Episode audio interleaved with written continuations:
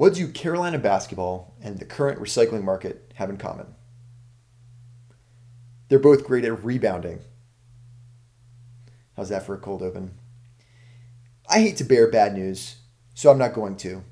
I choose to bear good news, and the good news is that recycling markets are looking strong. Paper and plastic pricing are the best that they have been in years, and the, as in capital T H E, the Chaz Miller, is joining the episode to discuss why markets are doing so well. Chaz is a veteran of the recycling industry and serves on the Maryland Recycling Network Board and is an ex officio board member of the Northeast Recycling Council. He writes an award winning column for Waste 360 and he keeps close tabs on commodity pricing and industry trends. I'm going to hear from Chaz, but first, a word from one of our diamond sponsors, Sonoco Recycling. Hello, I'm Palace Steps, president of Sonoco Recycling, a top 10 recycler in the U.S. As part of the global packaging company Sonoco, we have a unique skill set for looking at the full picture.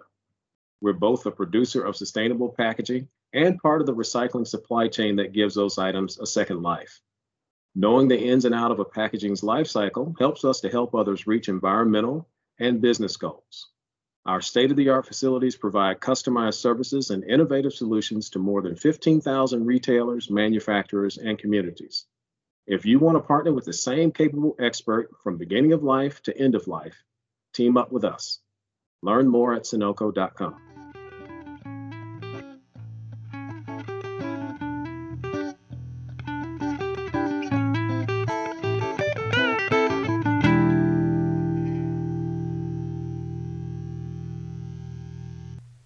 here is my conversation with Chaz.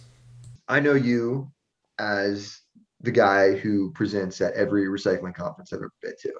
And so you usually have a great presentation about the state of markets. And one concept that you mentioned at the Carolina Recycling Association conference back in May was Goldilocks pricing, I believe. Yes. And I was hoping you could just kind of explain what that means, uh, kind of Econ 101 for me.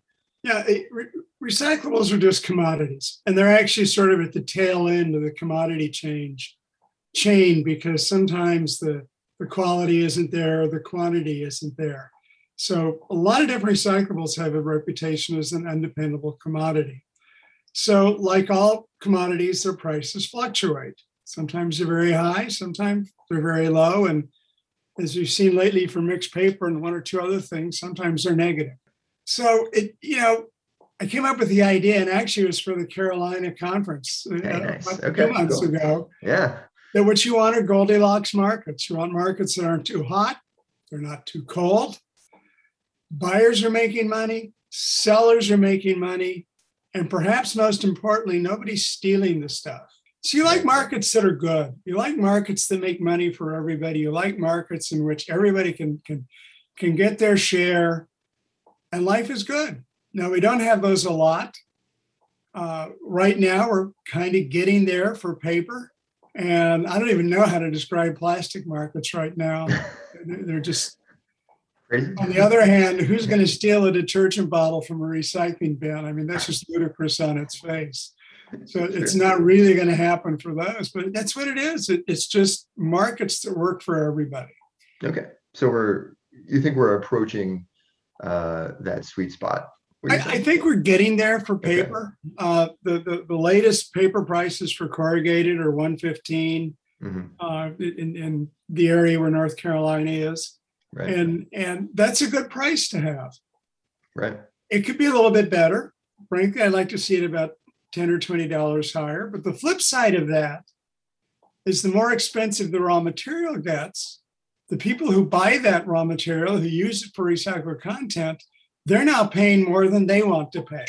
hmm 'Cause that's Okay. a third part of the buyer and seller equation. That that- you, you got to have a- an acceptable price for your buyer because they're turning that into a raw material. We've already, we're actually now maybe on the third round of price increases in the last year when it comes to liner board and corrugated medium, the stuff boxes are made out of. Wow. Uh, the latest one wasn't linerboard so much as it was for tubes and cartons.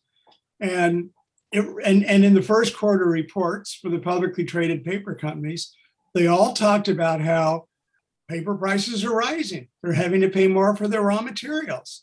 they're all forecasting higher raw material prices. They're forecasting that OCC is going to go up maybe $30 a ton throughout the rest of the year, maybe more.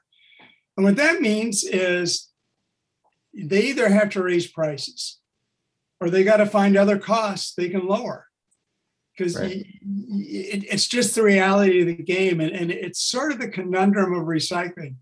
You want prices, but you don't want prices that are going to make the product you want your recyclables made into too expensive to be sold.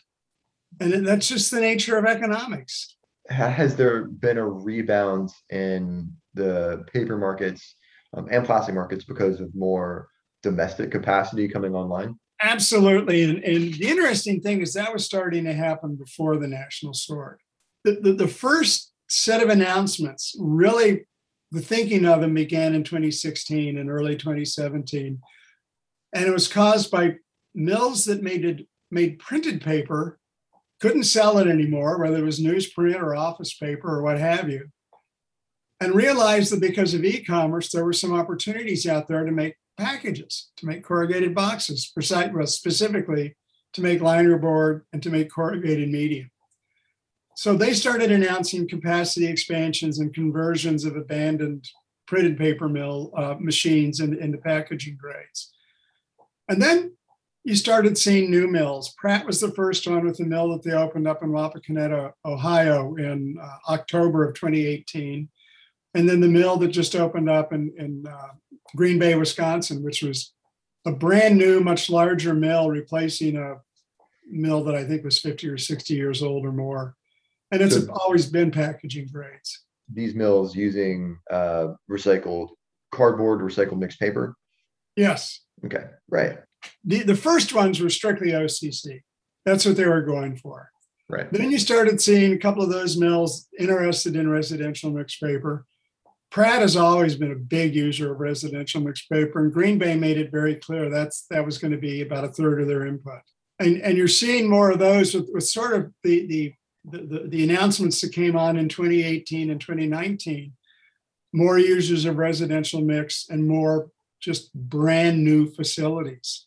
And how about in the southeast? Uh, have there been any mills to be announced, mills that are, are coming for the southeast markets? Uh, has expanded some of its capacity. Uh, there is a facility planned for the Tidewater area in Virginia. The Echo Melita project in South Carolina, which is which is kind of an interesting duck. It's first it's plastics recycling, then they're going to add on the ability to take cartons and get the fibers out of out of your aseptic cartons and, and, and milk cartons. Uh, those all have been announced. Uh, there's some others, some other OCC uh, expansions in the southeast, in Louisiana, and, and in Alabama. Uh. so that that's been good news to see that people have been announcing and uh, providing in markets for these material recovery facilities, picking residential OCC, corrugated cardboard, uh, and, and, mixed paper, um, which specifically took a hit, I think, in the Carolinas uh, for the past few years. But it'll be it'll be nice to see a long continued positive value for mixed paper. Oh, absolutely. Yeah. The, the question is how long it is. I mean, paper value does go up and down. It's it's it's it's part of a global economy. Right, of course. And there are function there, there are parts of that economy out there that you and I and we just have no control over. Steel is actually a great example of this the price of steel for steel cans is just it, it's record setting prices. Right. And it's simply because that industry currently is, is all of a sudden it's taken off. There's new capacity. The chinese economy has recovered. They need scrap. In the united states 70% of your steel production is based on scrap. It's the electric arc, arc furnaces. And i believe nucor is still headquartered in the carolinas although i could be wrong about that and it, it's just, there's a lot of demand for steel right now. So they're looking for all kinds of scrap. And hey, cans are going along for the ride, and that's good. Yeah. And that's strict, that's an international economic phenomenon. That's that's that's just rolling with it. Right on. Yeah. Always like to see healthy markets for steel and glass as they're both infinitely recyclable and can can be put through the system multiple times. More recently, we've had a pretty big economic disruptor with COVID. how had COVID affected the recycling commodities, or, or did it even have a big effect? Oh, it did, and and it's two ways. Uh, the obvious one is e-commerce. Right. Uh, COVID hits and you know, everything shut down in, in late March. Uh, all of a sudden, the corrugated industry couldn't find boxes to use as a raw material. So there's an incredible spike in prices for boxes in May up to about the second or third week in June. And then they utterly collapsed again. But they've rebounded very nicely. And the problem was you had all this surge was beginning in e-commerce, but the stuff you get at the curbside, they're smaller boxes. And now you've got to get homeowners to break them down and put them in their recycling bin instead of relying on a, on a grocery store or a retail store, or what have you, to break them down and sell them to an end market. So you had an industry that was used to, to steady supply of very clean corrugated that was now getting some of that, you know, from the grocery stores that were still open. They, they remained a great source of corrugated boxes, sure. but now they were having to rely on you and me, and we were just not. We're not as reliable as, as, those as those grocery stores and those retail stores. Residential and, stream's a little dirtier, a little yeah, less, yeah, a little less quantity, right? Yeah. E-commerce just exploded last year. It increased in, in, in its share of retail sales by one third in one year. Wow. It, it when it was first measured, it goes back to about 2005 or so. It was maybe 5% of retail sales. The other impact of COVID was on plastics. There's a lot more single use plastic now. And a lot of it is because stuff that you know you go in and you pick up with the tong at the grocery store and you, and you put it in your whatever. Now it's in a little plastic pouch because they don't want customers palming the croissants or the bagels or what have you. So they, they want them all separated. So there's a lot of that. Right. And that's probably the hardest thing to recycle, period. Plastic um, film, yeah. Yeah, and that kind of film yeah. in particular. Um, we, we've seen, you know, bottles, they weren't harmed by the pandemic. Uh, detergent, its sales weren't harmed by the harmed by the pandemic. They just went on as they were before. Mm-hmm. Uh, the best thing we've seen is is not because of the pandemic, but I think because of a lot of the push for recycled content, we've seen the plastic prices just shot shoot through the roof. I mean, every every time I look at prices for natural HDPE or color HDPE or even polypropylene, it's a new record. Right. So prices for plastic going up because of brands' commitment to using more recycled and post-consumer content in their products. That that's clearly the primary concern. You know, gas is more expensive now, right? And it's getting to the point where it's going to make virgin resin much less, much. It's it's going to really narrow that gap between virgin and, and recycled content. It's it's not there yet, but and I'm not crazy about expensive gas every time I fill up the car, but still, you know, it's a benefit we get out of expensive gas. Yeah, yeah. I guess whenever I see the price of gas go up, I like, well, I guess it's good for good for plastic markets. Uh, it so is. Can, you know, it's that, that makes it feel better. Um, so now that demand has been increasing for plastics, has supply been able to keep up? And uh, from what I hear, you know, we're we're still having to sh- even some companies are shipping in plastics. It's supply and demand. Demand is there and the supply isn't. And it, it points to a real weakness in recycling. And, and it's we still have not created in this country a recycling culture. We have a nascent one at the curbside in, in single family housing, where in, in most parts of the country, if, if there's weekly collection, people do a pretty good job of at least getting their bins on the curbside on recycling day, whether it's weekly or every other week or what have you. Do they do the right job in terms of putting the right stuff out and keeping it clean? No, we are not Germany. We're, we're, we're just not there. And, and I think that's one of the biggest problems facing recycling is a lot of recyclers think that it's just all about policy and we pass all these laws and everybody will go out and recycle right. Well, ain't going to happen. there's a lot of work that needs to be done on just creating that recycling culture. And I, I, I think a lot of advocates and a lot of politicians are just not willing to de- are not willing to deal with that. Uh, they're, they're they're they're too fixed on policy and they're not enough focused on what it's really going to take to create that recycling culture. And it ain't just passing laws. Sure. You bring up Germany as an example. What about German residents make them have a stronger recycling culture where they are recycling the right items, they are not recycling contaminants, things that don't belong in the recycling bin. What's what's the difference? It's a cultural thing. Sure. We're very different cultures. In Germany, you have to put your bin out at a particular time and you have to get it off the curb at a particular time. If you don't, you'll be fined. And in Switzerland, the fines are three figures. They don't mess around. Sure. Uh, you can read great stories of neighbors writing on neighbors for putting the wrong things in the recycling bin. Great stories. Yeah. And it- it's just a different culture. Sure. Yeah. and and we're Americans. That's not the way we are, for better or worse.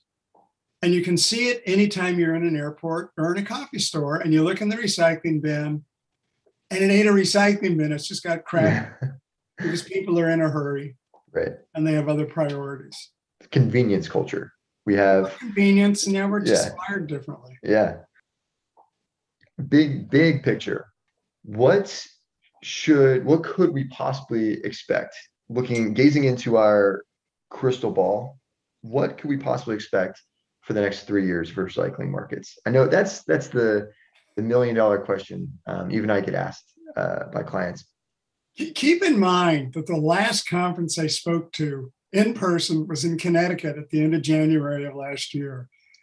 I never used the word pandemic or COVID Right. in that presentation. Right.